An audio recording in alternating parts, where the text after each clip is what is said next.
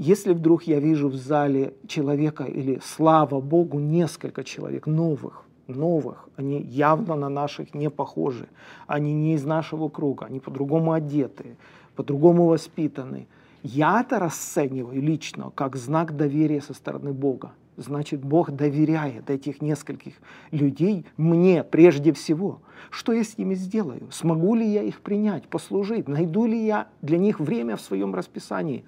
Как будет построена моя воскресная проповедь? Здесь у меня большая проблема, потому что если я буду говорить даже проповедь с учетом этих людей, а, это уже будет несколько другая подача в проповеди, да, но сразу же все воцерковленные люди напрягаются, потому что они ждут глубоких духовных проповедей, интересных, назидательных проповедей. А здесь получается, что мы начинаем говорить о вещах, может, не столь глубоких, но я говорю это с тем, чтобы меня поняли новые люди, которые пришли. Потом моя аудитория, мои братья и сестры, моя семья не готова принимать таких людей. Понимаете, одно дело, когда апостол Павел говорит с евреями, у которых есть священные тексты, у которых есть Моисей, апостол Павел знает, как с ними разговаривать в синагогах. Ну, там есть своя терминология, там, там есть свои понятия. Э, и совершенно другое дело, когда Павел в Афинах на площади, там так написано, в, посл... в Деянии апостолов написано, что он разговаривал со встречающимися на площади. Э, мне кажется, что многие из нас не умеют разговаривать с людьми на площади. А как остановить человека на площади? О чем с ним говорить? Как поймать его внимание? Чем?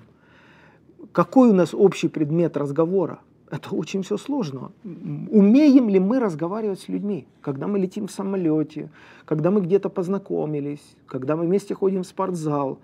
Мы умеем с человеком разговаривать или нет? Это это очень важный разговор. Поэтому Павел перед тем, как он попал в Ариапаг и говорил с греческими философами, он осматривал их святыни. С этого он начинает свою речь. Когда он с ними э, познакомился, он говорит, я знакомился и осматривал ваши святыни. Это ваши святыни, да? Это не наши святыни. Если говорить о святынях э, еллинических или греческих, то это идолы.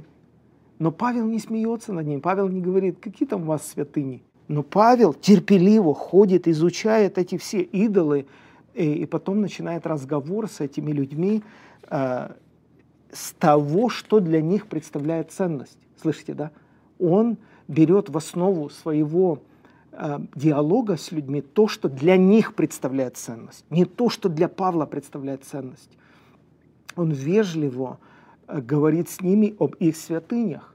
И потом только, по мере того, как эти люди открывают ему свое сердце, по мере того, как эти люди заинтересованы задавать им вопросы, а кто ты, а во что ты веруешь. Один единственный текст, перед тем, как я отвечу на некоторые ваши вопросы. 1 Коринфянам 9.20. Смотрите, как сам Павел пишет. «Для иудеев я был как иудей, чтобы приобрести иудеев». Э, я вам сразу сделаю маленькую подсказку, так будет проще читать этот текст дальше. Обратите внимание на цель, почему он так себя ведет.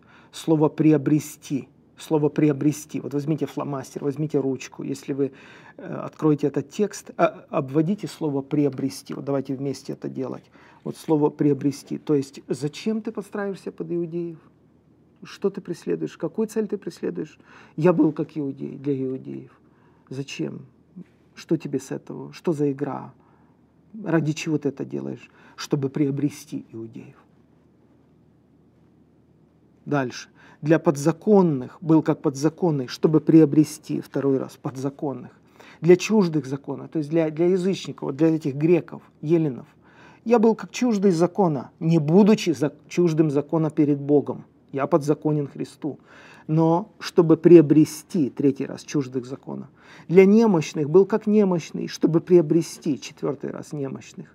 Для всех я сделался всем, чтобы спасти, по крайней мере, некоторых.